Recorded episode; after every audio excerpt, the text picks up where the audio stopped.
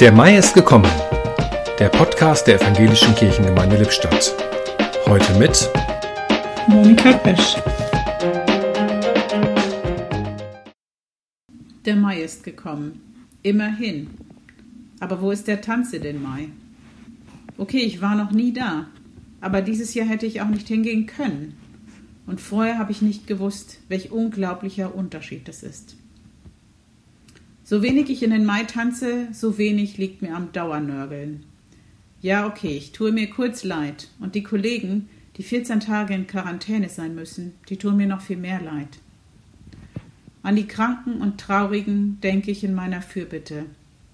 Und gleichzeitig wünsche ich uns allen, dass wir uns an dem erfreuen, was der Mai mit sich bringt. Überall ist es grün und es blüht bunt. Vögel zwitschern, Hummeln fliegen und summen im Rosmarin. Wir können nach draußen, denn es ist warm und nie zu heiß. Es ist lange hell. Der Nachbar grillt und reicht ein Stück Grillgut über die Hecke. Auf das Geräusch des Rasenmähers von nebenan folgt der wunderbare Duft von gemähtem Gras. Im Mai ist es besonders leicht zu sagen, ja, Gottes Schöpfung ist wunderbar. Im Podcast hörten Sie heute Monika Pesch.